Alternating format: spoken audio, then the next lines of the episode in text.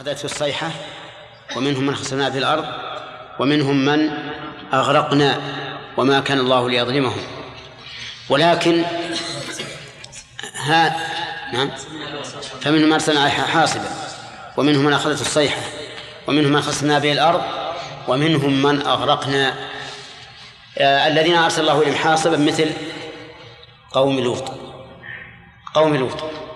إنا أرسلنا عليهم حاصبا إلا آل لوط نجيناهم بسحر. ومنهم من أخذته الصيحة كقوم صالح ثمود. ومنهم من خسفنا به الأرض كقارون. ومنهم من أغرقنا كفرعون وقوم نوح. أرقهم الله عز وجل. حسب ما تقتضيه الحكمة. والعقول قاصرة غالبا. عن عن معرفة تناسب العقوبة والعمل. طوالكم. أقول إن العقول قاصرة غالبا عن معرفة التناسب بين العقوبة وبين العمل. وأقول غالبا لأنها أحيانا قد تعرف المناسبة. قد تعرف المناسبة. فمثلا نحن نعرف مناسبة إهلاك عاد بالريح هو أنهم كانوا يقولون من أشد منا قوة. فأراد الله عز وجل أن يريهم أن أنه يهلكهم بما هو من ألطف الأشياء وهو الريح الهواء الهواء لطيف ومع ذلك دمر الله بها هذه الأمة التي تفخر بقوتها. في آل فرعون كان فرعون يعتز بالأنهار التي تجري من تحته ويقول لقومه يا قوم أليس لي ملك مصر وهذه الأنهار تجري من تحتي؟ أفلا تبصرون؟ أم أنا خير من هذا الذي هو مهين ولا يكاد يبين؟ فأهلك الله فأهلكه الله عز وجل بجنس ما افتخر به وهو الماء. والباقي أنا لا أستطيع أن أحدد التناسب بين العمل وبين العقوبة لكن قوله تعالى فكلنا أخذنا بذنبه يدل على أن العقوبة تناسب العمل. ومن الأمثال المشهورة عند الناس كما تدين تدان طيب في هذه الآية من الفوائد العظيمة أن الله سبحانه وتعالى قد أهلك أمما قبل هذه الأمة. لقوله سنن وسنن جمع. جمع كثرة ولا جمع قلة؟ أو قلة. سنن. قلة أو كثرة كثرة قلة. الأمران جميعا. لا هذا ولا هذا. القسم أربعة الآن. نعم. أنا أقرأ عليكم بيتا من لابن مالك. انظروا. قال ابن مالك رحمه الله أفعلة أفعل ثم فعلة ثم أفعال جموع قلة. أفعلة أفعل ثم فعلة ثم أفعال جموع قلة. ماذا تكون سنن؟ جمع كثرة؟ قولا واحدا. قولا واحدا يعني أن جمع القلة محصور بهذه الأوزان الأربعة فقط. أفعلة ها أفعل ثم فعلة ثم أفعال جموع قلة. نعم طيب. آه، ومن فوائد هذه الآية تسلية هذه الأمة من وجه تسلية هذه الأمة من وجه. وتحذيرها من وجه آخر. تسليتها من وجه وتحذيرها من وجه آخر. تسليتها بأن الله سبحانه وتعالى قد عاقب من قبلها فعقوبته لها في أحد من سنن الله عز وجل. لأنه لا شك أنه أن ما حصل في أحد عقوبة حتى إذا تنازعتم في الأمر حتى إذا فشلتم وتنازعتم في الأمر وعصيتم من بعد ما أراكم ما تحبون. وفي أيضا تحذير من جهة أخرى عن عقوبة أشد وأن لأن الأمم السابقة أهلكوا ودمروا عن آخرهم. طيب من فوائد هذه الآية الكريمة إثبات القياس. إثبات القياس؟ كيف؟ لأن المقصود بقوله تسير في الأرض النظر والاعتبار وأن يقاس ما حضر على ما مضى على ما مضى وسبق. نعم. ومن فوائد الآية الكريمة الأمر بالسير في الأرض. الأمر بالسير في الأرض. ولكن هل هو على إطلاقه؟ أو من أجل الاعتبار فقط. لننظر فسيروا في الأرض فانظروا. إذن السير في الأرض لغير غرض شرعي مذموم كما قال الشيخ الإسلام ابن تيمية رحمه الله وغيره من أهل العلم. لأن السير في الأرض من غير غرض شرعي فيه إتعاب النفس وتعريضها للهلاك وإضاعة المال وإضاعة الوقت أما إذا كان لغرض شرعي فهو على حسب هذا الغرض. وعلى هذا فإن فإن السير في الأرض ينقسم إلى أقسام. قسم لأغراض محرمة وهذا لا شك في تحريمه. قسم آخر لأغراض مشروعة مطلوبة وهذا لا شك في طلبه. وقسم ثالث لمجرد الفرجة والنزهة فهذا ينظر فيه. الأصل فيه الإباحة ولكن إن توصل به الإنسان إلى محرم كان حراما وإن توصل به إلى مشروع كان مشروعا.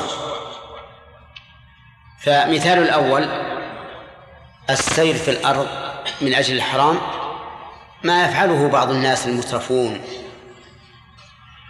الذين يسيحون في أرض الكفر وأرض المجون من أجل أن يحصلوا على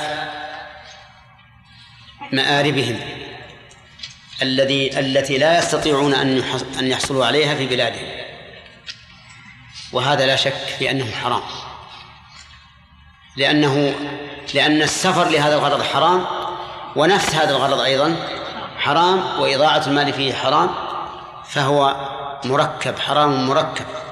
ظلمات بعضها فوق بعض والعياذ بالله. والثاني الذي يكون المشروع مثل السير في الأرض لطلب الرزق الواجب. كإنسان ليس عنده ما يقوته وأهله فسار في الأرض من أجل الحصول على هذا الرزق. وكذلك أيضا السير في الأرض لطلب العلم. لطلب العلم. وقد كان السلف رحمهم الله يسيرون في الأرض لطلب العلم مسيرة شهر من أجل مسألة واحدة. يرحلون ارتحالا في الأرض من أجل مسألة واحدة. والسفر في ذلك الوقت ليس كالسفر في وقتنا هذا. فيه مشقة. وفيه أخطار كبيرة. طيب وأما السفر الذي لا لهذا ولا, ولا لهذا فمثل سفر بعض الناس للاستجمام والنزهة في أيام الإجازة إجازات الأعياد وما أشبهها هذا نقول ليس فيه بأس بالأصل لكن قد يكون مفضيا إلى خير فيكون خيرا كما لو كان في هذا في هذا السير صلة رحم. أو بر والدين أو ما أشبه ذلك فإنه يكون في هذه الحال أمرا مطلوبا. طيب السير في الأرض التي هلكت أهلها هل هو من الأمور المطلوبة؟ نقول نعم إذا كان المقصود بهذا الاتعاظ. أما إذا كان المقصود بهذا التفرج على قوة القوم وما أشبه ذلك فإنه لا يجوز. لأن النبي صلى الله عليه وسلم لما مر بديار ثمود في ذهابه إلى تبوك مر مسرعا مقنعا رأسه عليه الصلاة والسلام خائفا وقال عليه الصلاة والسلام لا تدخلوا على هؤلاء القوم إلا وأنتم باكون فإن لم تكونوا باكين فلا تدخلوها. وهذا خلاف ما يفعله بعض الناس الذين ماتت قلوبهم يذهبون إلى ديار ثمود من أجل الاطلاع على مآثرهم وآثارهم وقدرتهم فإن هذا لا شك أنه حرام. لأن الرسول نهى قال لا تدخلوا على هؤلاء القوم إلا أن تكونوا باكين فإن لم تكونوا باكين فلا تدخلوا عليهم. طيب من فوائد هذه الآية الكريمة أن عاقبة المكذب لله ورسله عاقبته وخيمة. لقوله فانظروا كيف كان عاقبة المكذبين. ثم قال الله تعالى هذا بيان للناس وهدى وموعظة للمتقين. هذا المشار إليه. هل هو القرآن أو ما ذكر من قوله وسارعوا إلى مغفرة من ربكم إلى آخره؟ في هذا قولان للمفسرين. منهم من قال إنه عائد للقرآن لجريان ذلك كثيرا في كتاب الله كقوله تبارك وتعالى وهذا ذكر مبارك أنزلناه وما أشبه ذلك من الآيات التي فيها الإشارة التي تعود إلى القرآن نفسه. فيكون هذا أي القرآن بيان للناس. ومنهم من قال إنه عائد إلى أقرب مذكور إلى ما ذكر. لأن اسم الإشارة والضمير كلاهما يعودان على أقرب مذكور. ولكن الأولى الأول أن يكون عائدا إلى القرآن كله. ومنه هذه الآية لأن هذه الآية من القرآن. فإذا جعلنا هذا يعود على القرآن كله صارت من ضمنه ما ذكر في قوله وسارعوا إلى مغفرة إلى آخره. وقول بيان للناس بيان مصدر. بل اسم مصدر بين. يبين المصدر. المصدر المصدر. تبيينا. تبيينا. مثل بدل يبدل تبديلا ولكن البيان اسم مصدر. مثل كلم يكلم تكليما واسم المصدر كلام. وقول هذا بيان إذا قلنا أنه اسم مصدر فقد عبر باسم المصدر الذي هو البيان عن الموصوف بالبيان وهذا من باب المبالغة أن يجعل أن يجعل الموصوف هو الصفة نفسها. حطوا بالكم. إذا عبرنا بالصفة عن الموصوف فهذا من باب المبالغة. كأننا سلبنا اتصافه بها حتى جعلناه هو نفس الصفة. ولهذا يقولون إن قول القائل فلان عدل أبلغ من قولهم فلان ذو عدل. كأنه جعل هذا الموصوف هو الصفة إذن فالقرآن ليس فيه البيان بل هو نفسه البيان.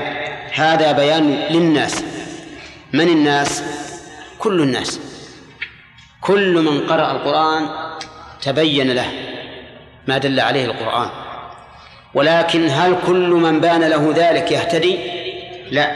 ولهذا قال وهدى وموعظة للمتقين. هدى بمعنى دلالة يستدل به المتقي. موعظة بمعنى امتثال. لأن الموعظة هي تلين القلوب بذكر ما يخاف منه أو ذكر ما يرغب فيه. فهو هدى يعني دلالة موعظة يعني امتثالا. فوصف الله القرآن بثلاثة أوصاف وصف عام ووصفان خاصان. الوصف العام هو بيان للناس والخاصان هدى وموعظة.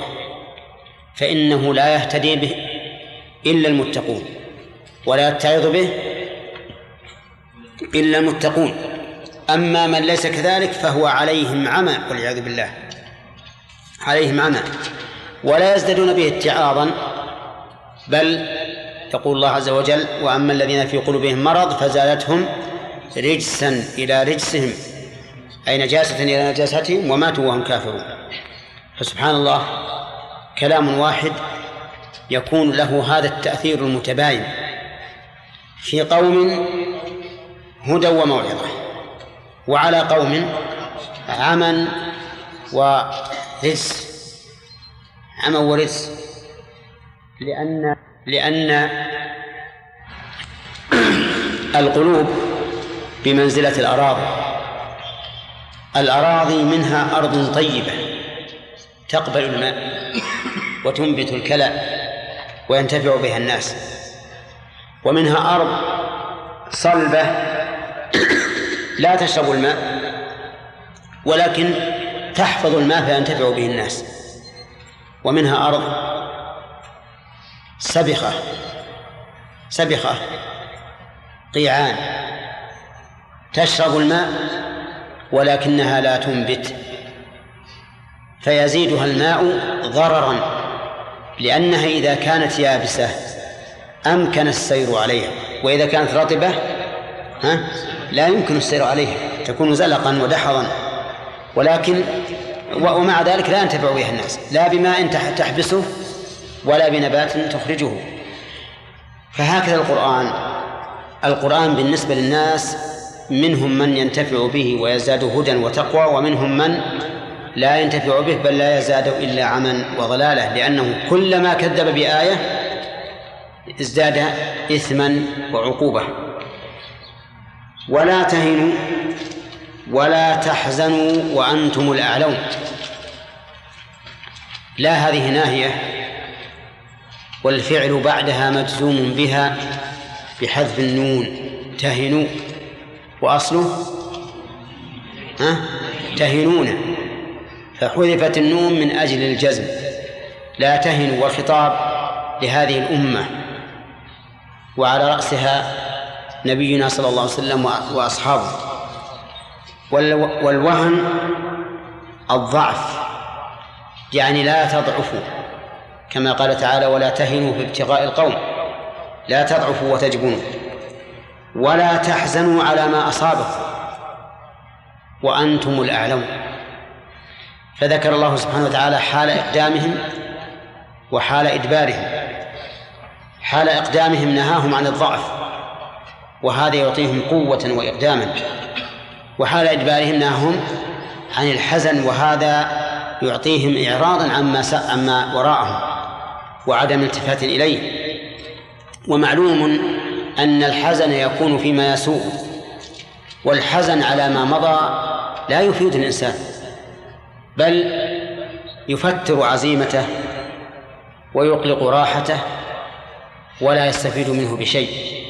فلهذا نهاهم النبي عليه الصلاة والسلام عما يعوقهم حال الإقبال.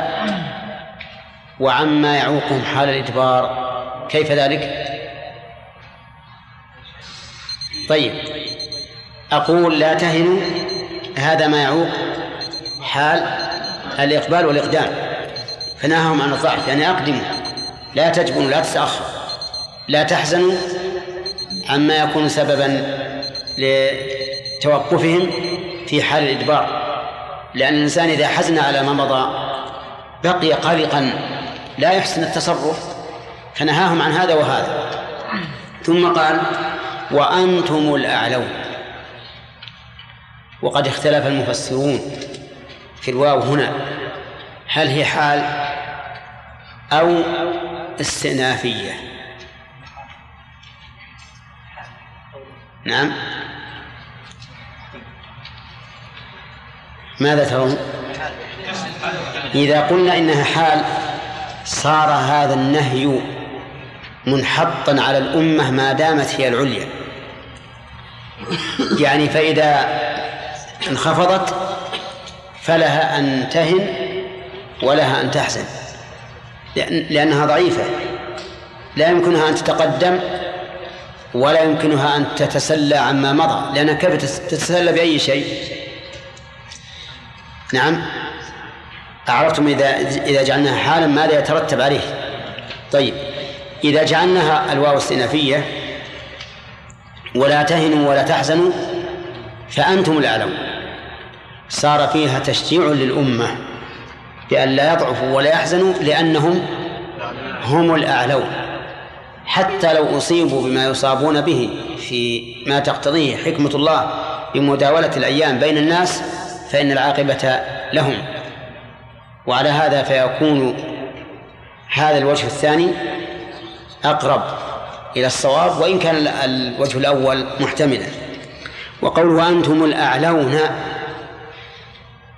فيه إشكال من جهة الإعراب. لأن المعروف أن واو الجماعة يضم ما قبلها فيقال مسلمون. ولا يق... ولا يقال مسلمون. وهنا قال وأنتم الأعلون ولم يقل وأنتم الأعلون. حذف الذي مضموم قبل. لأنه أصله أعلون. وبعد حذف الواو. وبعد بدل الواو الأول بالألف والألف حذف لالتقاء الساكنين واللام مفتوحة يدل على حذف الواو. لهذا يكون آه. سمعتم؟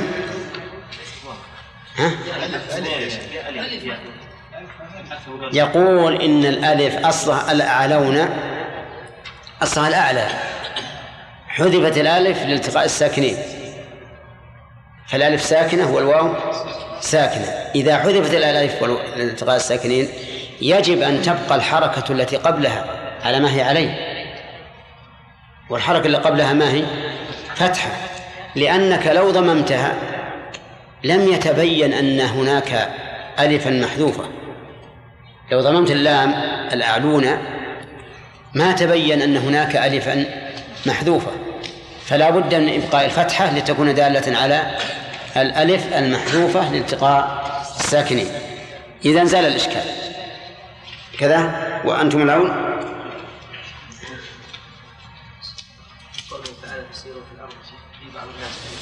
بهذه الآية جمع أثار السابقين ينفق الأموال آثار ويساعد الطلب يقول إن قوله تعالى فسيروا في الأرض يستدل به بعض الذين مغرمون بجمع آثار. فيأخذون القطعة الأثرية التي لا تساوي قرشا بدراهم كثيرة فهل يدخل في ذلك؟ الجواب لا. لا يدخل فيه. لأن هؤلاء الذين يجمعون الآثار لا يقصدون بها الاعتبار وأن عاقبة من كانوا على هذا الوجه الدمار والهلاك. لكنها أشياء تميل إليها نفوسهم كما أن أن سمعنا ونسمع كثيرا أن من الناس من يجمع رقاع أو أو طوابع البريد. نعم. طوابع البريد. حتى أنه يشتري الطابع اللي بخمسة قروش يمكن بخمسين ريال. نعم. ملايين الجنيهات الاسترلينية إذا اختلف الطابع عن الكامل يعني. نعم يا شيخ. ملايين. ملايين؟ 60 مليون استرليني يا شيخ. جنيه استرليني لا حول ولا قوة. طيب. على كل حال اللي نرى أن هذه إن كان فيها مصلحة شرعية فلا بأس. وإلا فإن تركها أولى. نعم. شيخ سلام الله إليك. ما الفرق بين السياحة والسيف؟ نعم. لا فرق بينهما. لا فرق بينهما. السياحة هي السيف؟ إيه السياحة في الأرض يعني السير فيها. طيب يعني ما فيها تقييد بأربعة أشهر. نعم. لا لا لا. ما كما أقول سيروا في الأرض أربعة أشهر. نعم. شيخ أحسن الله إليك من سار في الأرض لغرض شرعي كعلاج مثلا لكن صاحبه أمر محرم. هل يمنع من السيف؟ إذا كان لا يمكن أن يسير للعلاج إلا بارتكاب هذا المحرم صار هذا حرام. وذلك لأن العلاج بالمحرم حرام. العلاج بالمحرم حرام. لأن ارتكاب المحرم ضرر محقق ضرر محقق. والشفاء من المرض مصلحة متوقعة غير متيقنة. ولولا هذا لقلنا إن من اضطر إلى أكل لحم إن من احتاج إلى أكل لحم الخنزير للعلاج جاز له أن يأكله مع أنه لا يجوز.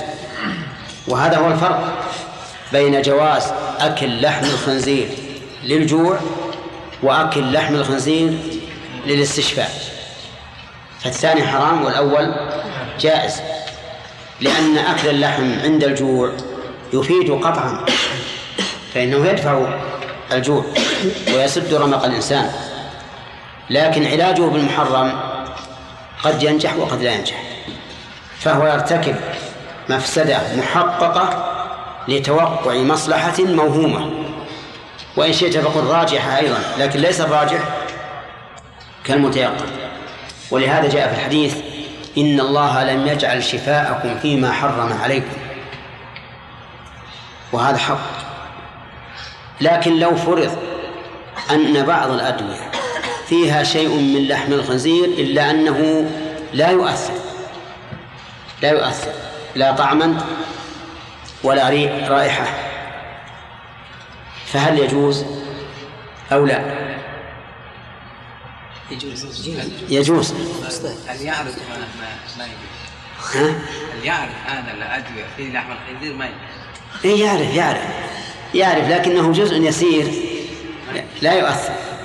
ما يجوز. أبدا؟ في أي حال من الأحوال. يجوز. نعم. يعني ما يوكل هذا الدواء. يستعمل كصمامات كثيرة في القلب. نعم. يوضع فقط ما يوكل إي نعم. قصدك النجس يعني؟ هذا اللي نعرفه بالنسبة للخنزير. ها؟ هذا اللي نعرفه بالنسبة للخنزير اللي يستعمل منه للعلاج فقط يعني انسى هي الصمام بس. إيه. يوضع وضع لا تؤكل يعني. في الكحول يا شيخ. يعني ما به دواء يوضع يوضع فيه أكل. أنا أنا أنا ضربته مثلا ولنفرض إنه دواء في الكحول. دواء من لحم الخنزير. لكن هذه الكحول لا لا يظهر أثرها. ولا طعمها فهل تجوز؟ نقول نعم. نعم. ونستدل لهذا بقول النبي عليه الصلاة والسلام إن الماء طهور لا ينجسه شيء. إلا ما غلب على طعمه ولونه وريحه وإن كانت هذا الاستثناء ضعيفا لكنه متفق عليه. متفق بين العلماء على حكمه. أن الماء طهور لا ينجسه إلا ما غير ريحه. فإذا كان الماء لا ينجس ويجوز تتوضأ به وتشربه فكذلك غيره. لكن استعمال لحم الخنزير أو شحم الخنزير على وجه لا يتعدى يعني لا يأكل الإنسان. هل هو جائز؟ نقول نعم يجوز. فلو فرض أن شخصا وصف له أن يدهن بشحم الخنزير وادهن به ولكنه إذا أراد الصلاة سوف يغسله فإن ذلك جائز. جائز. وقد نص على هذا الشيخ الإسلام ابن تيمية رحمه الله في كتاب الفتاوي وهو صحيح لأنه ما يضر. مثل دهن السفن بالشحم النجس وما أشبهه. أعوذ بالله من الشيطان الرجيم. قال الله سبحانه وتعالى قد خلت من قبلكم سنن فسيروا في الأرض. ما المراد بالسنن هنا يا آدم؟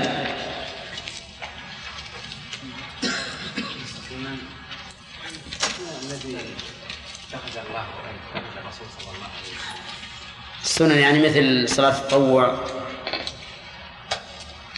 صيام التطوع.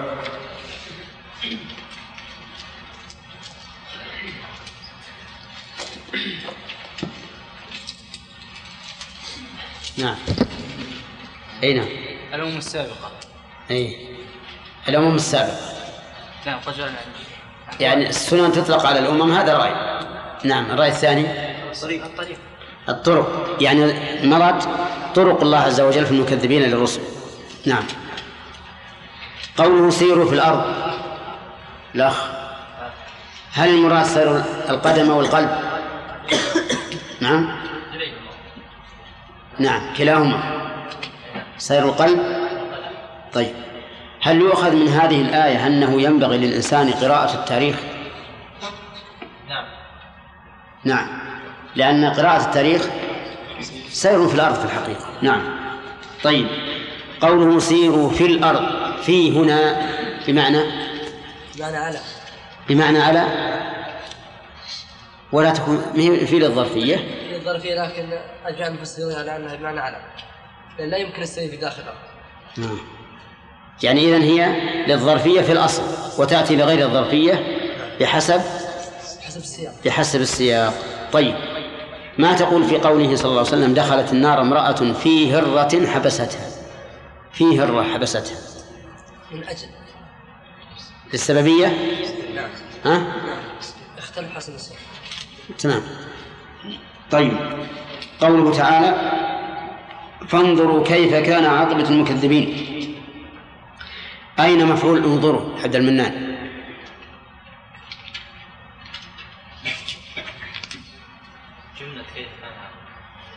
جملة كيف؟ وأين خبر كان؟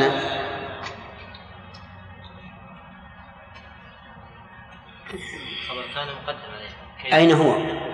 كيف؟ مقدم؟ وهل التقديم هنا واجب أو جائز؟ لا واجب. واجب. لماذا؟ اسم استفهام ولا لأن كيف اسم استفهام اسم الاستفهام لا استدعاء نعم. صحيح. كيف؟ خبرها مقدم وجوبا لأنه اسم استفهام والاستفهام له أصل الكلام. طيب. قوله تعالى هذا بيان للناس. عبد الرحمن بن داود. هذا المشار إليه؟ القرآن. فيه رأي آخر؟ ما حضرت. يلا زهير. هناك رأي آخر ان الكلام الذي سبق هو بيان. نعم. عبد الرحمن بشكل عام. القرآن عموما. وأيهما أولى؟ الاقرب القران أي الأولى أن نقول القرآن لأنه أعم. كلما كان أعم فهو أولى لأنه أشمل طيب آه، لماذا فرق محمد الشميمري بقوله بيان الناس وهدى وموعظة للمتقين؟ وصف عام فهو للمسلم والمؤمن وغير المؤمن. ولكن الله سبحانه وتعالى من يهديه يكون له هدى وموعظة ومن لا يهديه يكون له بيان. أي يعني لأنه بيان للجميع. ولكن لا يهتدي به ويتعظ به إلا إلا المتقون. كذا؟ طيب. هنا أطلق البيان يا هداية الله. هذا بيان للناس. في أي إذا قلنا أنه القرآن في أي شيء يكون البيان؟ هل هو في كل شيء ولا في مسائل العبادات فقط؟ لا في في جميع الأشياء في في القصص وفي الأحكام وفي العقائد. في كل شيء. هل عند- عندك دليل من القرآن على أنه عام في كل شيء؟ نعم. آه.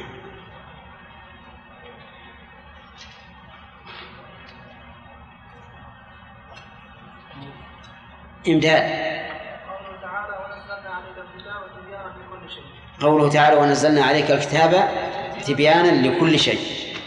واضح. طيب. أظن أخذنا فوائد هذه. ها؟ طيب. قال الله تعالى هذا بيان للناس وهدى وموعظة للمتقين. يستفاد من هذه الآية الكريمة أن القرآن بيان للناس في كل شيء. فهو عام من حيث التبيين عام من حيث المبين له. المبين له ناخذ العموم من قوله للناس والتبيين من كونه حذف المتعلق وحذف المتعلق يدل على العموم. هذا بيان الناس في كل شيء. ويؤيد هذا الآية التي ذكرناها آنفا وهي قوله تعالى ونزلنا عليك الكتاب تبيانا لكل شيء. من فوائدها أن القرآن صالح للهداية صالح للهداية من المؤمن والكافر لقوله للناس فهو يشمل المؤمن والكافر. من فوائدها أيضا أنه علم لكن للمتقين يعني لا ينتفع به إلا المتقون لقوله وهدى وموعظة للمتقين.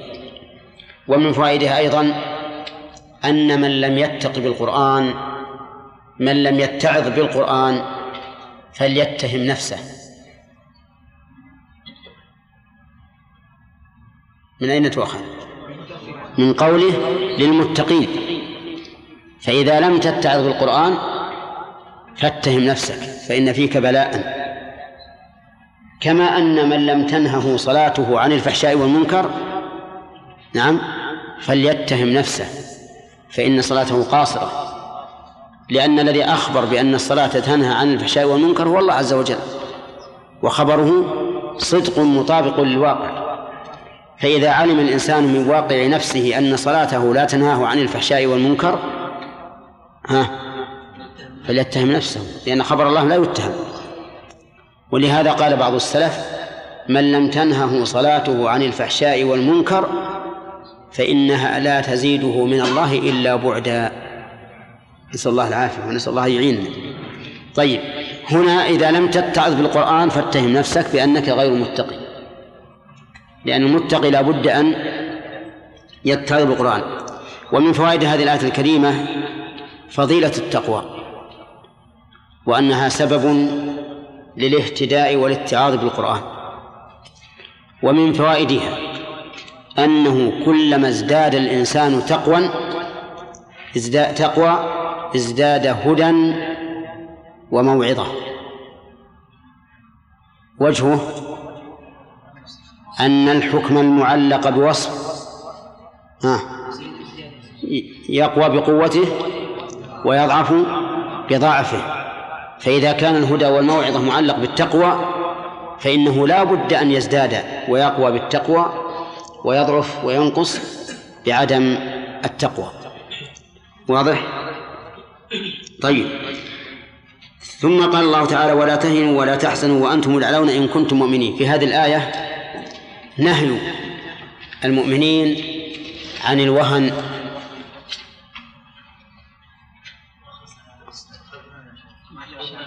ما أخذنا فوائد ها؟ ما شرح ما فسرناها؟ طيب ما يخالف. إذن ولا تهنوا ولا تحزنوا وأنتم الأعلون. الإنسان في الحقيقة بين زمنين زمن ماضي وزمن مستقبل. فإذا فاته الخير أو حصل له الشر في الزمن الماضي فحاله الحزن يحزن يحزن على ما مضى. في المستقبل إذا ضعف وجبن فاته من الخير بقدر ضعفه وجبنه. ولهذا قال لا تهنوا يعني عن العمل في المستقبل. ولا تحزنوا عما جرى عليكم في إيش؟ في الماضي. فما جرى عليكم في الماضي لا تحزنوا لأنتم لأنكم أنتم الأعلون ومن كان الأعلى فستكون العاقبة له. ما كان مستقبلا لا تضعفوا فيه ولا تجبنوا فيه. لأن العاقبة لكم حيث إنكم أنتم الأعلون. وقوله لا تهنوا ولا تحزنوا وأنتم الأعلون. آه ذكرنا أن هذه الجملة تصلح أن تكون حالية. يعني والحال أنكم أنتم الأعلون لأن الأعلى لا يليق به أن يضعف أو يحزن وذكرنا أن يحتمل أن تكون استئنافية يقرر الله فيها علو المؤمنين. وإذا تقرر علوهم فإن حالهم تقتضي إيش؟ ألا يهنوا ولا يحزنوا. والمعنيان متلازمان. لأن من اعتقد أنه الأعلى فسوف لا يجبن ولا يحزن. ومن كانت حاله العلو فإنه كذلك لن يضعف ولن ولن يحزن. وقوله إن كنتم مؤمنين هذه شرط شرط للعلو. يعني أنتم الأعلون في حال كونكم مؤمنين. مؤمنين. والإيمان كما تعلمون أخص من الإسلام لأن الإسلام يقع من المنافق ومن ضعيف الإيمان. والإيمان لا يكون إلا من من كامل الإيمان من المؤمن حقا. ولهذا قال الله تعالى قالت الأعراب آمنا. شوف الأعراب البادية. تقول آمنا قل لم تؤمنوا ولكن قولوا أسلمنا. لماذا؟ قال ولما يدخل الإيمان في قلوبكم حتى الآن لم يدخل الإيمان في القلب. عندكم إسلام لكن ليس عندكم إيمان إلا أن الإيمان قريب منكم لأن قوله لما حرف نفي يدل على قرب المنفي. يعني أن الإيمان قريبا ما يدخل قلوب قلوبكم. أما الآن فلا. طيب إذن نحن نقول الإنسان هذه الأمة هي العليا بشرط. إيش؟ بشرط الإيمان. أما إذا لم يكن لديها إيمان فليس فليس لله فليس لها عهد عند الله. بنصر. لأن العهد الموثق بين الله وبين عباده في النصر هو أن يكون النصر متبادلا. يا أيها الذين آمنوا إن تنصروا الله ينصركم ويثبت أقدامكم. ولينصرن الله من ينصره. إن الله لقوي عزيز. أما إذا لم يكن منا نصر لله عز وجل فإن نصر الله قد يتخلف. يعني ليس بمضمون ليس بمضمون طيب إذا أنتم الأعلون إن كنتم مؤمنين. علامة الإيمان أو علامات الإيمان كثيرة. منها أن لا يخاف الإنسان في تنفيذ حكم الله أحدا من الخلق. أن لا يخاف الإنسان في تنفيذ حكم الله أحدا من الخلق. فإن خاف أحدا من الخلق فليس بمؤمن. ودليل ذلك قوله تعالى إنما ذلكم الشيطان يخوف أولياءه فلا تخافوهم وخافوني إن كنتم مؤمنين يخوف أولياءه يعني يخوف أولياءه يوقع الخوف على أوليائه ها؟ آه. ولهذا نقول إن قوله أولياءه مفعول ثاني ليخوف والمفعول الأول محذوف. وتقدير الكلام يخوفكم أولياءه يعني يوقع الخوف في قلوبكم من أوليائه. واضح؟ قال تعالى فلا تخافوهم وخافوني إن كنتم مؤمنين. لا تخافوهم وخافوني إن كنتم مؤمنين. الذين قال لهم الناس إن, إن الناس قد جمعوا لكم فاخشوهم فماذا قالوا؟ قالوا حسبنا الله نعم الوكيل. ولا فإذا خوف الإنسان أولياءه وهم الكفار فإنه لا يجوز لنا أن نخافهم. لا يجوز أن نخافهم بل نفعل ما أمرنا الله به ما أمرنا الله به. ولكن أمر الله سبحانه وتعالى لنا بقتال الكفار إنما يكون حين يكون لدينا قوة. نستطيع أن نقاتلهم بها. أما أن نقاتلهم بسلاح دون سلاح وأقل من سلاح بكثير فإن هذا يعتبر تهورا. ولهذا لم يؤمر المؤمنون بالجهاد إلا حين صار لهم شوكة وقوة. فأما إذا لم يكن فلا. لكن هذا يستلزم أنه يجب علينا أن نتسلح لقتالهم. حتى يكون الدين لله. والخطاب هنا في إيجاب التسلح لولاة الأمر لا لأفراد الناس لأن أفراد الناس لا يستطيعون القيام بهذا. لكن ولاة الأمور من المسلمين يجب عليهم أن يكونوا جيشا عرمرما مسلحا بأحدث الأسلحة من أجل أن يقاتل الذين لا يؤمنون بالله ولا باليوم الآخر. ولا يحرمون ما حرم الله ورسوله ولا يدينون دين الحق من الذين أوتوا الكتاب حتى يعطوا الجزية عن يد وهم صاغرون. لكن مع الأسف أننا اليوم فقدنا حتى السلاح حتى السلاح الدعوي حتى الدعوة لدين الإسلام لا نجد أحدا يدعو كما ينبغي. بينما نجد النصارى على قدم وساق في الدعوة إلى ما هم عليه من الباطل. يبذلون الأموال الكثيرة ويغررون بأنفسهم في المجاهيل في الطرقات في البراري. يحمل القسيس منهم كسرة خبز وجرة ماء ويضرب الفلوات من أجل أن يدعو واحدا من المسلمين إلى أن يكون نصرانيا.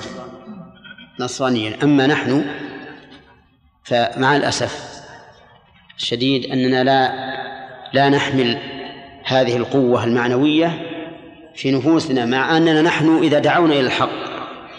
فإن ديننا ولله الحمد إذا عرض عرضا صحيحا في الدعوة وعرضا صحيحا في التطبيق فإن ذلك كفيل بأن يدخل الناس في دين الله أفواجا أما إذا كنا ندعو إلى الصدق مثلا ونحن من أكذب عباد الله إيش هذا هذه دعوة؟ هذه دعوة؟ ليش؟ هذا كيف تدعو للصدق وأنت تكذب إذا كنا ندعو للوفاء بالعهد ونحن من أغدر الناس. نعم. هذا تلاعب. إذا كنا ندعو للأمان لحفظ الأمانة ونحن من, من أخون الناس ما ليس هذا بصحيح إذا كان ديننا ينهى ينهى عن الربا ومنا من من يرابي كيف الدعوة؟ أين الدعوة؟ إذا لم تمثل الدعوة بحال الداعي تطبيقا تاما بقدر المستطاع فإنه سينقص من قبول الناس بمقدار ما نقص من إيش؟ من تطبيقها ولهذا نقول إن الله شرط قال أنتم الأعلون إن إن كنتم مؤمنين وصدق الله ورسوله هل هل الأمة الإسلامية اليوم هي العليا؟ ها؟ لا تعرفون كلمة لا وش معناها؟ ها؟ هل الأمة الإسلامية اليوم هي اليوم هي العليا؟ ها؟ لا ليش؟ لأن الإيمان ناقص واشتراط أن نكون العليا أن تكون الأمة العليا اشتراط الإيمان فإذا لم يوجد الإيمان فسنتأخر وسيكون من سوانا من من لديه قوة مادية هو الأعلى أنا أقول لكم إن الإنسان إذا كان عنده إيمان وفعل ما يجب عليه من الاستعداد المادي كما فعل الرسول وأصحابه عليه الصلاة والسلام فسينصرون على عدوهم بقوة لا طاقة لهم ولا لعدوهم بها. لكن بشرط أن يبذلوا الجهد بالسلاحين سلاح الإيمان والسلاح المادي. بقدر المستطاع. وإذا شئتم مثلا على ذلك فانظروا إلى غزوة الخندق. غزوة الخندق اجتمع على رسول الله صلى الله عليه وسلم وهو في المدينة عشرة آلاف مقاتل من مختلف العرب وبأقوى السلاح ومعهم القوة العظيمة التي لا تقابلها قوة المسلمين من حيث القوة المادية. ففعل المسلمون كل ما يستطيعون من الدفاع عن أنفسهم إلى حد أنهم حفروا خندقا قاموا بالواجب. ولكن مع ذلك حوصروا نحو من شهر. فما الذي حصل؟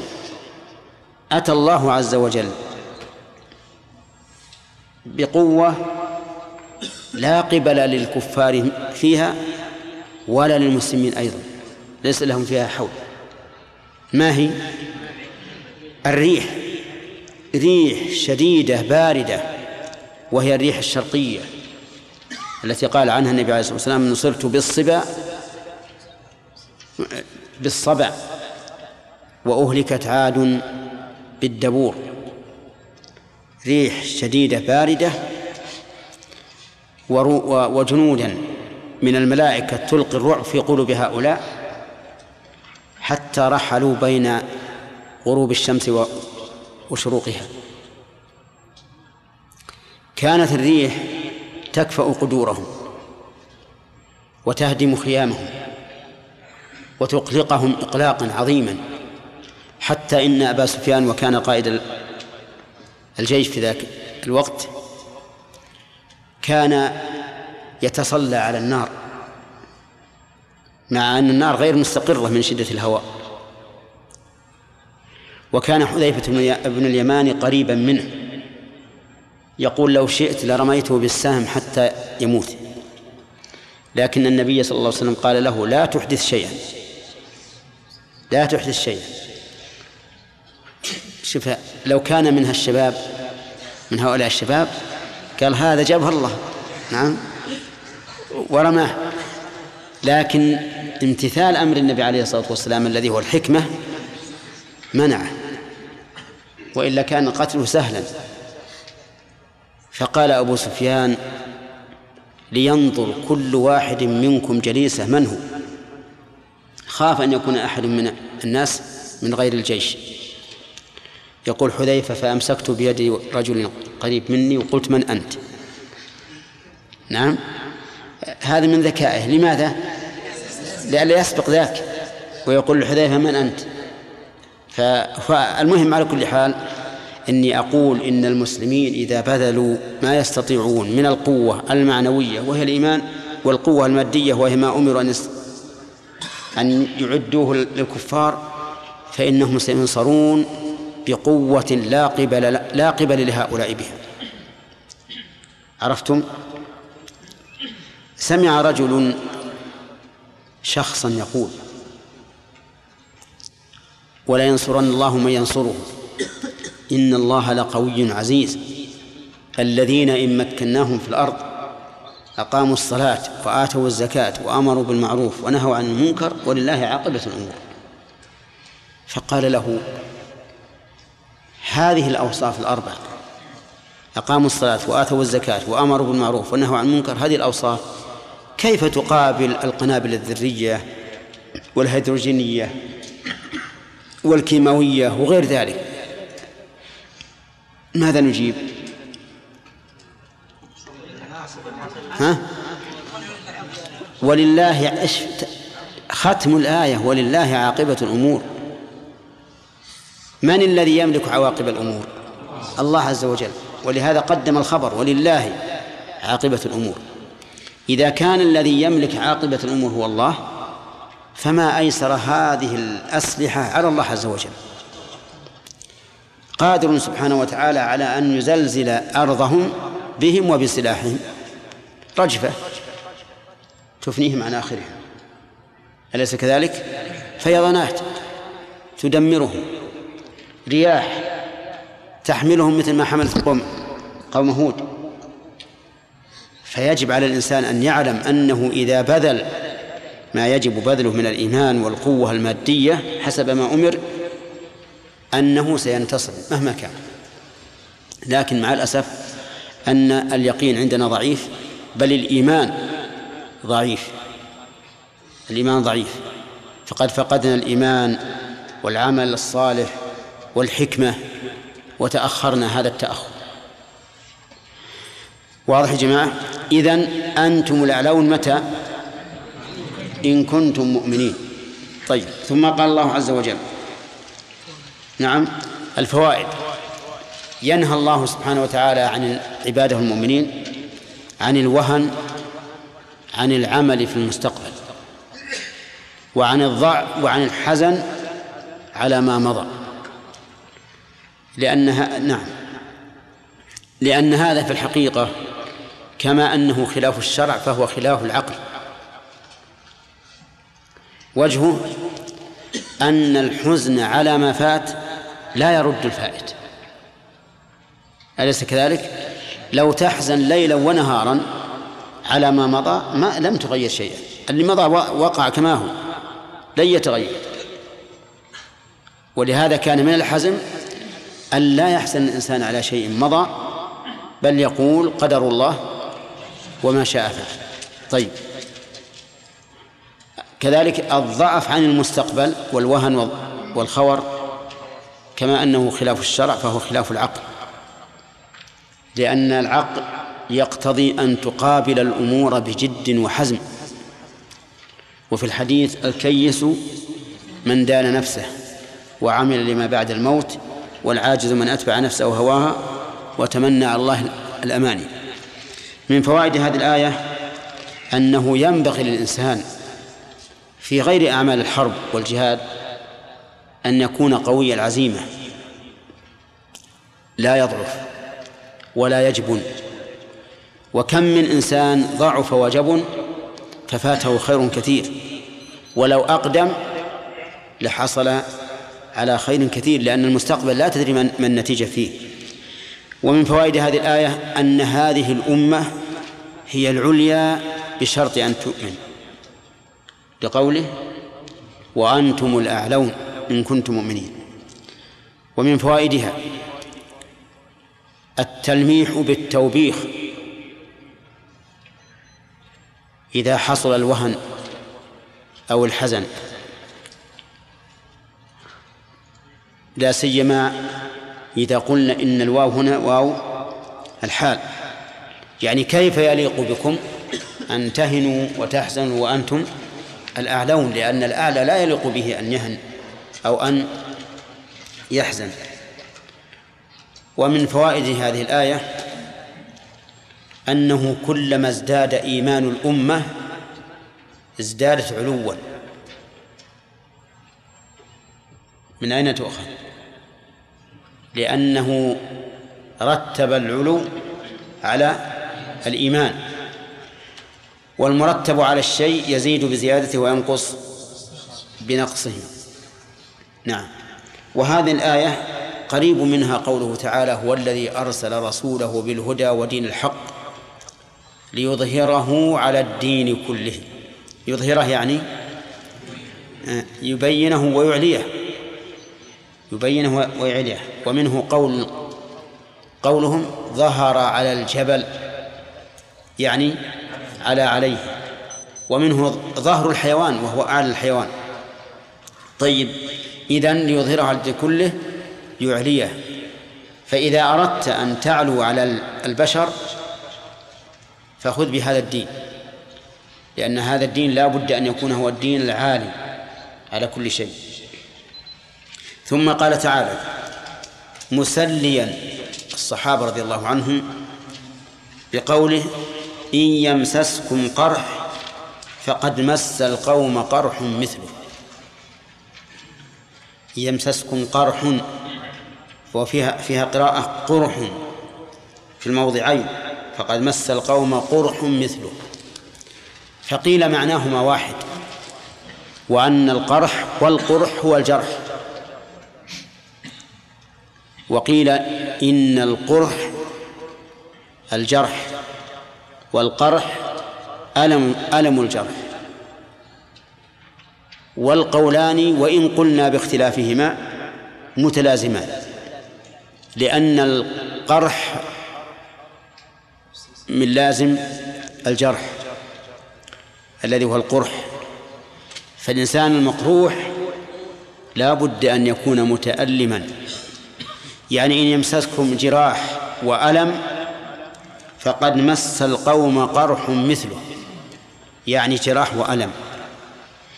بل قال الله تعالى قال الله تعالى في نفس سياق الآيات أولما أصابتكم مصيبة قد أصبتم مثليها. قلتم أن هذا قوله من عند أنفسكم. فإذا كان أصابتكم مصيبة فقد أصبتم مثليها. في أحد قتل منكم سبعون. لكن في بدر قتل من عدوكم سبعون وأسر سبعون. ضعف. طيب. هنا يقول فقد مس القوم قرح مثله. وفي هذا تسمية للمؤمنين. لأن الإنسان إذا علم أن عدوه أصابه مثل ما أصابه مثل ما أصابه فإنه تهون عليه المصيبة. نعم. تقول الخنسة وهي ترثي أخاها صخرا ولولا كثرة الباكين حولي على إخوانهم لقتلت نفسي. وما يبكون مثل أخي ولكن أسلي النفس عنه بالتأسي. صح؟ وإلى هذا أشار الله في القرآن فقال ولن ينفعكم اليوم إذ ظلمتم أنكم في العذاب مشتركون. فاشتراككم في العذاب لم ينفعكم ولم يخفف عنكم الألم. طيب لكن الله عز وجل يقول للمؤمنين إن كنتم قد أصبتم بقرح فقد أصيب عدوكم بقرح مثله. بل في آية أخرى يقول الله عز وجل ولا تهنوا في ابتغاء القوم. شبه التسلية أعظم. ولا تهنوا في ابتغاء القوم أي في طلبهم يعني لا تضعفوا بطلبهم اطلبوهم اقتلوهم. إن تكونوا تألمون فإنهم يألمون كما تألمون. صدق الله. أليس كذلك؟ وش بعد؟ وترجون هذه النكتة. وترجون من الله ما لا يرجون. هذه الفائدة العظيمة. هم لا يرجون شيئا. إنما يرجون إنما يريدون علوا واستكبارا. خرجوا من ديارهم بطرا ورئاء الناس. وأنتم ترجون إيش؟ ترجون الجنة ترجون الشهادة. ولهذا قال ترجون من الله ما لا يرجون. والصحابة ماذا قالوا لأبي سفيان في أحد؟ لما قال يوم بيوم بدر والحرب سجال يعني مرة لنا ومرة علينا قالوا لا سواء لا سواء قتلانا في الجنة وقتلاكم في النار والعياذ بالله إذن فالمؤمنون لا يظنون أن عدوهم لا يصيبه ألم لا يصيبه قرح يصيبه لا. لا يه... يهولهم. دع... دعايته الكاذبة. أنه سيفعل ويفعل ويفعل. لا لا يهوهم إذا قتل منهم واحد ذاقوا ألم هذا المقتول كما أنه لو قتل منا واحد فإن ذقنا ألمه لكن نحن نرجو من الله ما لا يرجون ولهذا قال إن يمسسكم قرح فقد مس القوم قرح مثله. هذه بهذه. ثم قال وتلك الأيام نداولها بين الناس. تلك اسم إشارة. يعني هذه الأيام نداولها بين الناس يعني نجعلها دولا. تارة يدال هذا على هذا وتارة يدال هذا على ذاك. وانظر إلى قوله نداولها حيث أتت بصيغة نون العظمة. إشارة إلى أن الله عز وجل لكمال سلطانه وكبريائه يديل الناس بعضهم على بعض. فتارة تكون أيام لهؤلاء وتارة تكون أيام لهؤلاء. فالله عز وجل هو الذي بيده الأمر. حتى إن الدولة تكون في بعض الأحيان لأعدائه على أوليائه. لحكم يريدها بينها بقوله وليعلم الله الذين آمنوا إلى آخرها. نعم. آدم بالنسبة للجهاد كفار الآن في زمننا هذا لأن أي دولة يعني تختص يعني يقول هذا مثلا السعودية ومثلا السودان مثلا هذا الدول يعني إذا مثلا حكومة من أحد الدولة يعني تجيب يجاهد الكفار الدول الأخرى يعارضون لماذا تعارض؟ لماذا تتعب نفسك؟ يعني إذا كان أمة واحدة مثلا دولة يكون جميع المسلمون يكون رئيسهم واحد كان ممكن يكون يتفقوا في الجهاد. لكن الآن الاتفاق في الجهاد صعب جدا. يا آدم هو عندك أمة إسلامية الآن على حسب ما يريد الله منها؟ أسألك الآن هل عندك أمة إسلامية على حسب ما يريد الله منها لا مرة أجب. ما ذكرت المستثنى دون المستثنى منه. ها. أما بالنسبة للحكام لا. لا. حتى بالنسبة للشعوب. ألم تعلم أنه يوجد أناس ينتسبون للإسلام في في بلاد أخرى ويقولون عن علماء ال- السعودية ما يقولون؟ هذه إذن الخلاف مو بس الحكام فقط حتى بين العلماء حتى بين المبادئ. الآن الذي يدعو للتوحيد يسمى وهابيا متشددا متصلبا متعنتا متنطعا. نعم؟ طيب. وين الأمة الإسلامية؟ يعني يخشى أن الأمة الإسلامية تقوم الحرب بينها. هذا المشكلة. المسألة تحتاج إلى إلى علاج من الجذور. من الجذور. ويا حبذا أن أن يجتمع علماء المسلمين. بنية صادقة وإخلاص ونصح لله ولكتابه ولرسوله ولأئمة المسلمين وعامتهم. ويدرسوا أوضاع المسلمين. يجعل رئيس واحد بس جميع نعم محمد. الجهاد يعني قد مات في قلوب الناس فإن العوام لا يدرون أن الجهاد كتب على هذه الأمة بأنه فرض وإنما يسمعون عن الجهاد كأنه قصص خيا- خيالية. لأننا يا شيخ نشاهد العلماء لا يدعون أو لا يحيون بالناس وكذلك لا يطالبون بفريضة الجهاد كما يطالبون بفرائض أخرى.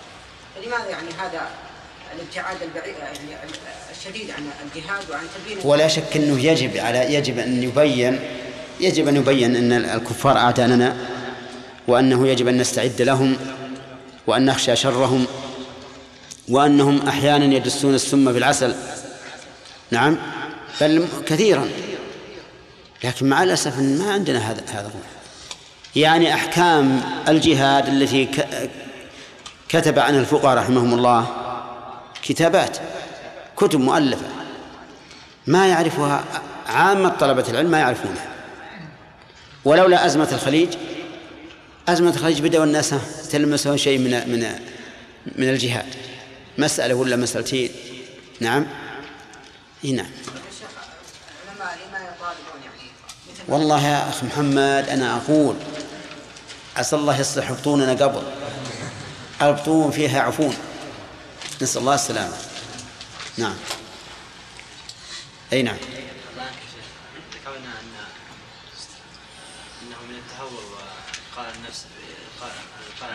قال النفس للتهلكه هي ان نواجه اعداءنا وليس لنا قوه مثل قوتهم أي نعم. كيف نجمع يا شيخ؟ بين هذا وبين يعني إن نعد لهم مع اننا ما نستطيع يعني نسال إلى موصولين من التقنية. لا بس إحنا أصلا ما فكرنا في هذا. يعني يعني حتى الآن أنا أقول حتى بعض الدول العربية التي تكون جيوشا واسلحه ما أظن إنه يطرأ على باله أنها تكون هذه لجهاد الكفار. ها؟ يعني ما في شك. فإذا الأساس من أصله خربان. أنت الآن لو بنيت لو لو بنيت جدارا من طين على بركة بركة ماء. ها. يصمد للسقف الذي يبنى عليه الجدار؟ لا. يمكنك ما تعرف الطين والماء. ها؟ يسقط؟ أي نعم. تحتاج إلى نية. لو تسأل كثيرا من قادة العرب الآن أو إن شئت قادة المسلمين لماذا تكون جيشا؟ قال أخاف من جيراني. أو يخاف من شعبه أن يثور عليه وهو يريد أن يبقى على الحكم. ماذا نفعل نيأس ها؟ نعم ها؟ لا ما نيأس. لا الحمد لله. الآن الآن في لاحم تفتح. في تفتح وفي يعني حرب الخليج هذه. في ناس الحمد لله من من من السعوديين ومن غير السعوديين من أبناء الخليج نسمع عنهم أنهم لا يركبون إلا بسم الله ولا يقاتلون إلا بسم الله وأنهم يصلون قبل أن يركبوا الطائرات مثلا أو قبل أن يركبوا المراكب. كل هذه طيبه فيه. ففيه الحمد لله. صحوة جيدة الآن. نعم يا زهير. القرآن نزل في لغة العرب والله عز وجل يقول هذا بيان للناس عامة. إيش؟ الله سبحانه وتعالى يقول هذا بيان للناس. نعم نعم. نعم. بالنسبة للعاجم الذين هم غير العرب. اي نعم. إيش الوجوه التي يكون لهم بيان؟ نعم. آه، الجواب على هذا وهو مح... إشكال في محله؟ يقال كيف كان القرآن وهو عربي بيانا للناس كلهم وفيهم العجم الذين لا يعرفون لغة العرب. نقول لأن هؤلاء سيقيض لهم من يبلغهم إياه. ولهذا كثير من علماء المسلمين الآن الذين لهم قدم صدق في العلم والدين كثير منهم عجب إن شئتم فاعجبوا أن مرجع أن المرجع الوحيد لأكثر الناس في اللغة العربية كان الذي ألفه؟ ها؟ أعجمي الفيروزبادي القاموس المحيط. القاموس المحيط. مرجع غالب الناس الآن في اللغة؟ إليه. في النحو من إمام البصريين؟ سيبويه. سيبويه في اللغة الأعجمية وأظن الأخ هداية الله يعرفها. رائحة التفاح. صح؟ أي نعم. فالحاصل إن, إن الحمد لله العجم بلغهم القرآن. بواسطة ما لازم إن أنهم يأخذون من القرآن نفسه وبعضهم تعرب وصار لسانه عربيا. نعم. سياق الآيات أنه ينبغي للمسلمين أن يقاتلوا حتى يستعدوا بالقوة المادية بقوة الإيمان والقوة المادية. نعم. بينما سمعنا أن الجهاد في أفغانستان بدأ من قلة قليلة. نعم. يعني أربعة أشخاص يعني حققوا نتائج باهرة جدا. كيف هذا الأمر؟ إي نعم ما هو مشكلة. لأن هؤلاء تعرف أن قتال الأفغان عندهم استعداد وقوة. لأن طبيعة بلادهم صالحة لحرب العصابات. صالح لحرب العصابات. وهم بدأوا هكذا. فبدأوا يأخذون شيئا فشيئا. وفي رؤوس الجبال قمم الجبال وفي المغارات وفي الأشجار وغيرها. وحصلوا على خير كثير. هل تكون منطلق يا شيخ عامة الأمة؟ ما أكثر المنطلقات لكن أصلا سهل منطلق. منطلق بفتح اللام واجد لكن بكسر اللام مكسور الجناح. إن شاء الله يكون إن شاء الله. نعم. قول النبي صلى الله عليه وسلم إذا ثبت يعني لا 12000 لن لن يغلب. فكيف موقفنا من هذا الحديث؟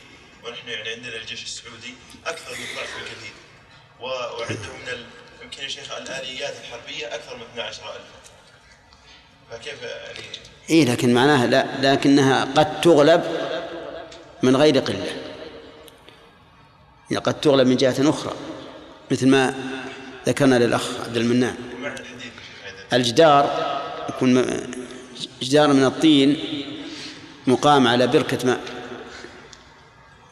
ذكرت شيخ الان الحمد لله سمعنا طيب ما يخالف لكن ذلك كم؟ لو قدرنا لهم أربعين خمسين مئة, مئة. مس القوم مثله وتلك الأيام نداولها بين الناس. وليعلم الله الذين آمنوا ويتخذ منكم شهداء. والله لا يحب الظالمين. في ظهره بلاء. وليمحص الله الذين آمنوا ويمحق الكافرين. أم حسبتم أن تدخلوا الجنة ولما يعلم؟ ولما يعلم الله الذين جاهدوا منكم ويعلم الصابرين. ولقد كنتم تمنون الموت من قبل أن تلقوه فقد رأيتموه وأنتم تنظرون.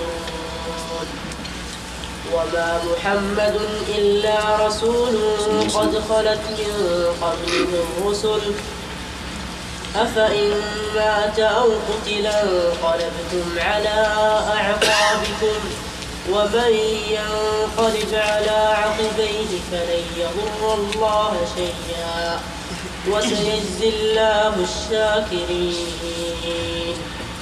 وما كان لنفس أن تموت إلا بإذن الله كتابا مؤجلا.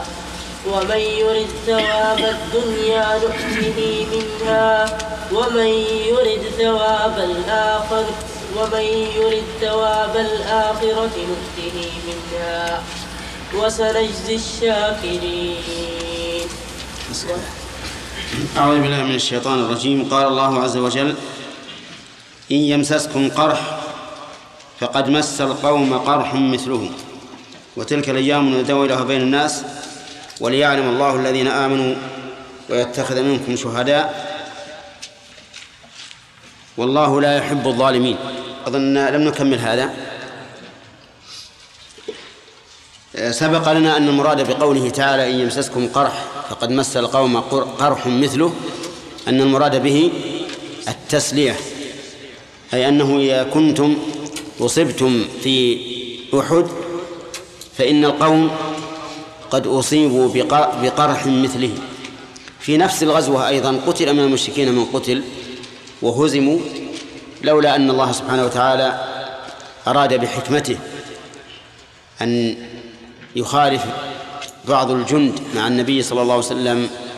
الموقف الذي أمرهم به النبي صلى الله عليه وسلم فحصل فيما بعد أن كان خلاف المراد. قال الله تعالى وتلك الأيام نداولها بين الناس تلك الأيام.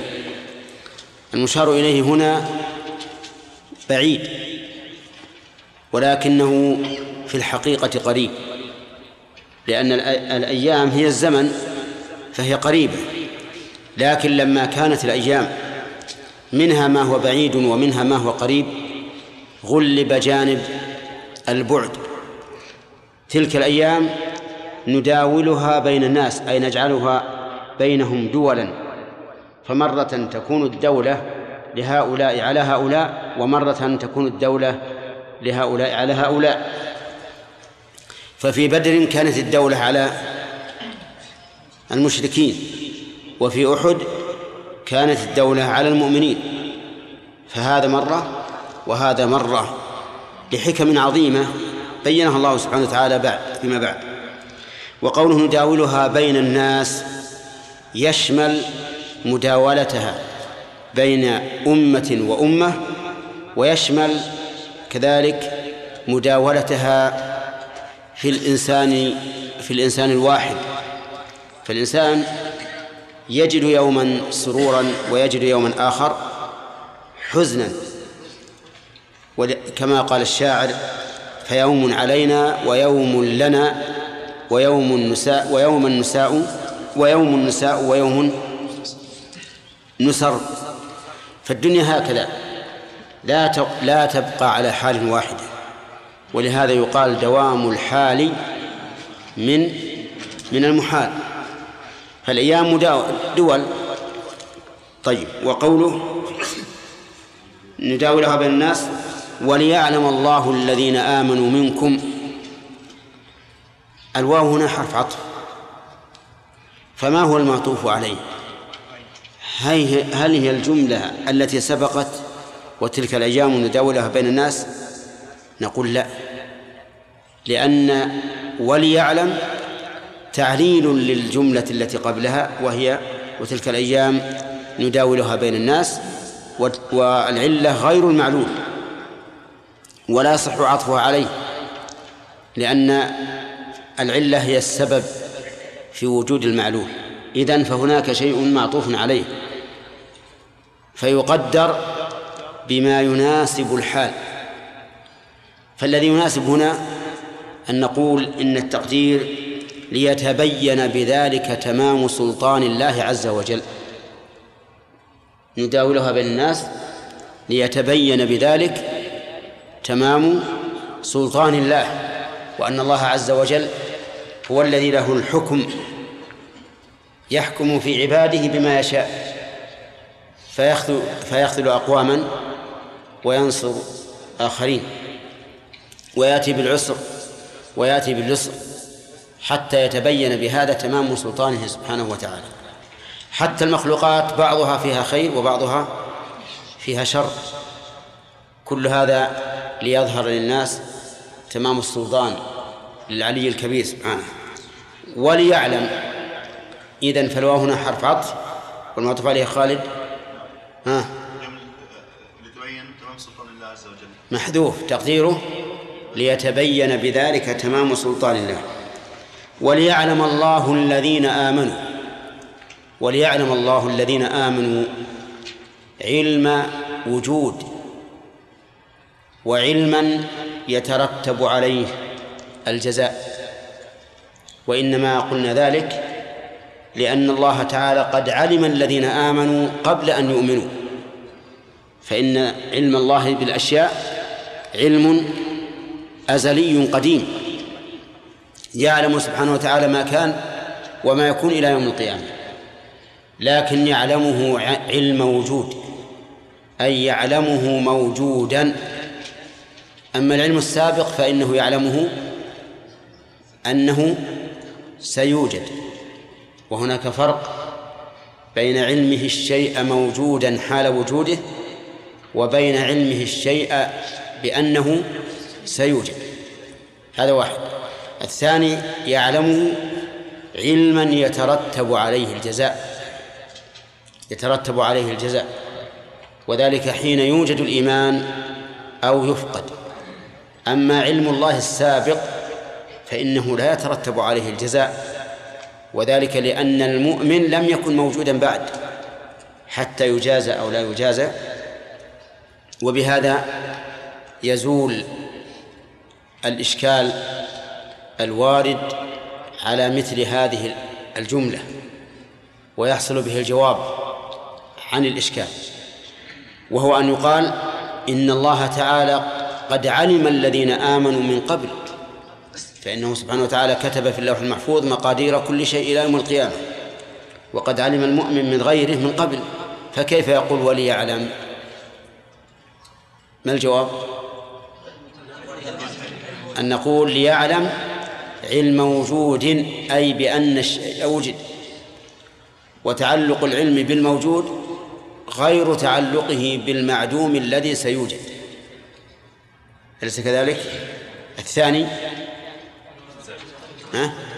أن يعلمه علما يترتب عليه الجزاء لأن علمه السابق بأنه سيوجد لا يترتب عليه الجزاء وقوله وليعلم الذين آمنوا كيف ذلك؟ لأن المؤمن يرضى بهذه المداولة بمداولة الله الأيام بين الناس يرضى بها رضا تاما إن أصابته ضراء صبر وإن أصابته سراء شكر. ويعلم أن ذلك بتقدير الله فيرضى ويسلم. غير المؤمن بالعكس إن أصيب بسراء أشر وبطر وإن أصيب بضراء ضجر وتسخط. يقول الله سبحانه وتعالى ومن الناس من يعبد الله على حرف أي على طرف. فإن أصابه خير اطمأن به وإن أصابته فتنة والفتنة هنا المراد بها ضد الخير وإن أصابته فتنة انقلب على وجهه خسر الدنيا والآخرة. وكم من إنسان ارتد لأنه أصيب بمصيبة والعياذ بالله. إذن وليعلم الله الذين آمنوا كيف كان هذا العلم؟ نقول لأن المؤمن يرضى بمداولة الله الأيام بين العباد. إن أصابته ضراء إيش؟ صبر. أو سر شكر. غير المؤمن بالعكس. غير المؤمن بالعكس لا يرضى بقضاء الله وقدره. يقول لو أطاعونا ما قتلوا لو أطاعونا ما قتلوا لو كانوا عندنا ما ماتوا وما قتلوا وما أشبه ذلك. هذه واحدة. الفائدة الحكمة الثانية أقول الثانية أو الثالثة؟ ها؟ الثالثة. ألم نقل إن قوله وليعلم معطوف على مقدر التقدير؟ ها؟ ليتبين تمام سلطانه وليعلم إذن آه، الحكمة الثالثة قال ويتخذ منكم شهداء. يتخذ منكم شهداء. انظر إلى هذا التعبير. ولم يقل وليوجد بل قال وليتخذ منكم شهداء.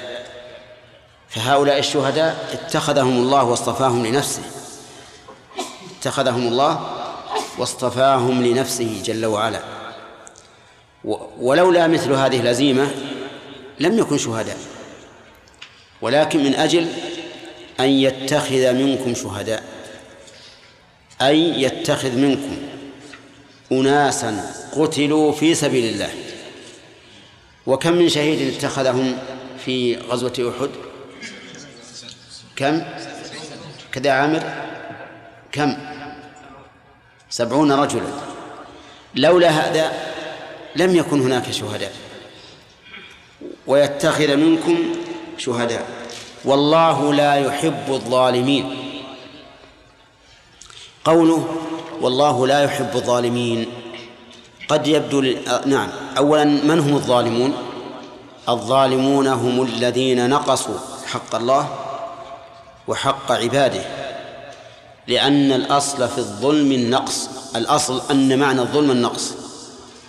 لقوله تعالى كلتا الجنتين آتت أكلها ولم تظلم منه شيئا أي لم تنقص. فالظالم هو الذي نقص في حق الله وحق عباده بل وحق نفسه وما ظلمونا ولكن كانوا أنفسهم يظلمون. فالظالم لا يحبه الله لكن إن كان ظلمه ظلم كفر فلا حظ له في محبة الله. وإن كان ظلمه دون ذلك فله من محبة الله بقدر ما معه من العدل ومن كراهة الله بقدر ما معه من الظلم. قوله لا يحب الظالمين قد يبدو غريبا على القارئ. مناسبة هذه الجملة لما قبلها. ويتخذ منكم شهداء والله لا يحب الظالمين. كيف هذا؟ فيقال الجواب من وجهين.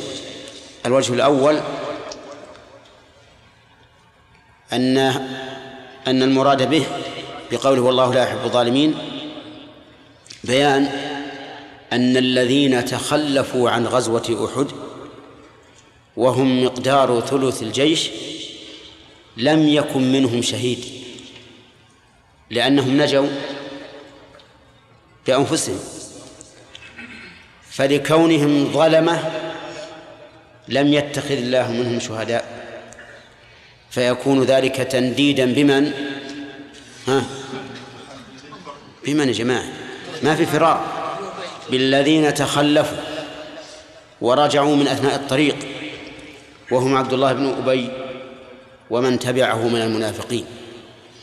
فكأنه قال اتخذ منكم أيها الصفوة شهداء ولم يتخذ من أولئك الذين نكصوا على أعقابهم لأن هؤلاء ظلمه والله لا يحبه. هذه واحدة. الوجه الثاني أن الذين قتلوا في أحد قتلوا على أيدي المشركين. والمشركون هم الظالمون. كما قال تعالى إن الشرك لظلم عظيم. فهل انتصار الظالمين في أحد؟ واستشهاد من استشهد من المسلمين في أحد؟ لأن الله يحب الظالمين ويكره المؤمنين؟ لا. إذن والله لا يحب الظالمين لئلا يظن ظان أن انتصار المشركين في ذلك في تلك الغزوة من محبة الله لهم. فبين الله عز وجل أنه لا يحب الظالمين. عرفتم يا جماعة؟ إذن الجواب من وجهين. نرجع الآن إلى فوائد الآية الكريمة. إن يمسسكم قرح. من فوائد هذه الآية بيان رأفة الله سبحانه وتعالى برسول الله صلى الله عليه وسلم وأصحابه بهذه التسلية العظيمة. إن يمسسكم قرح فقد مس القوم قرح مثله.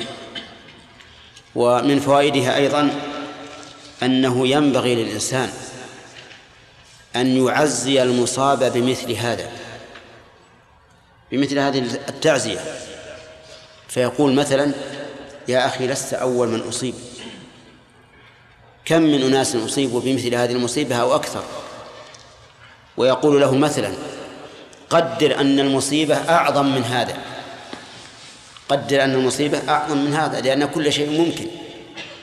فإذا أصبت بفقد ألف فقدر أنك أصبت بفقد كم؟ ألفين. لأن هذا ممكن. فإذا قدرت أنك أصبت بفقد ألفين والمفقود ألف هان عليك فقد الألف.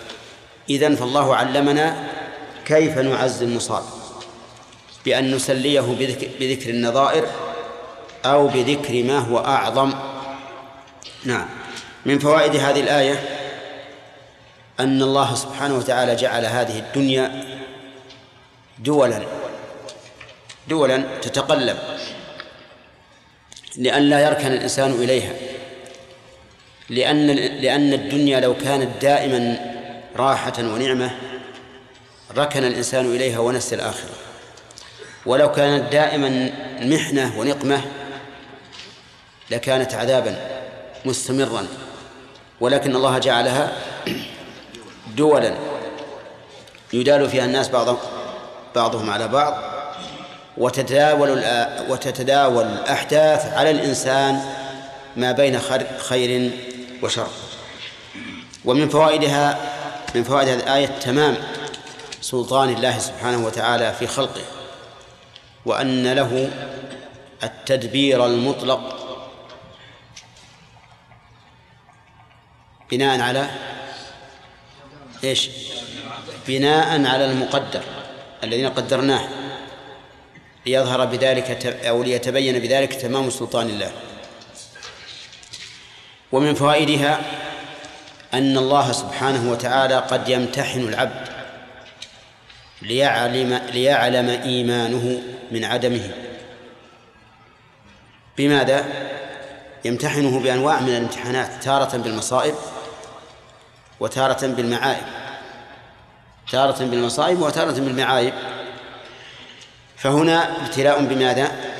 بالمصائب وإذا يسر الله للإنسان أسباب المعصية فهذا امتناع ابتلاء بتيسير المعائب. مثل قوله تعالى يا أيها الذين آمنوا لا يبلونكم الله بشيء من الصيد تناله أيديكم ورماحكم ليعلم الله من يخافه بالغيب.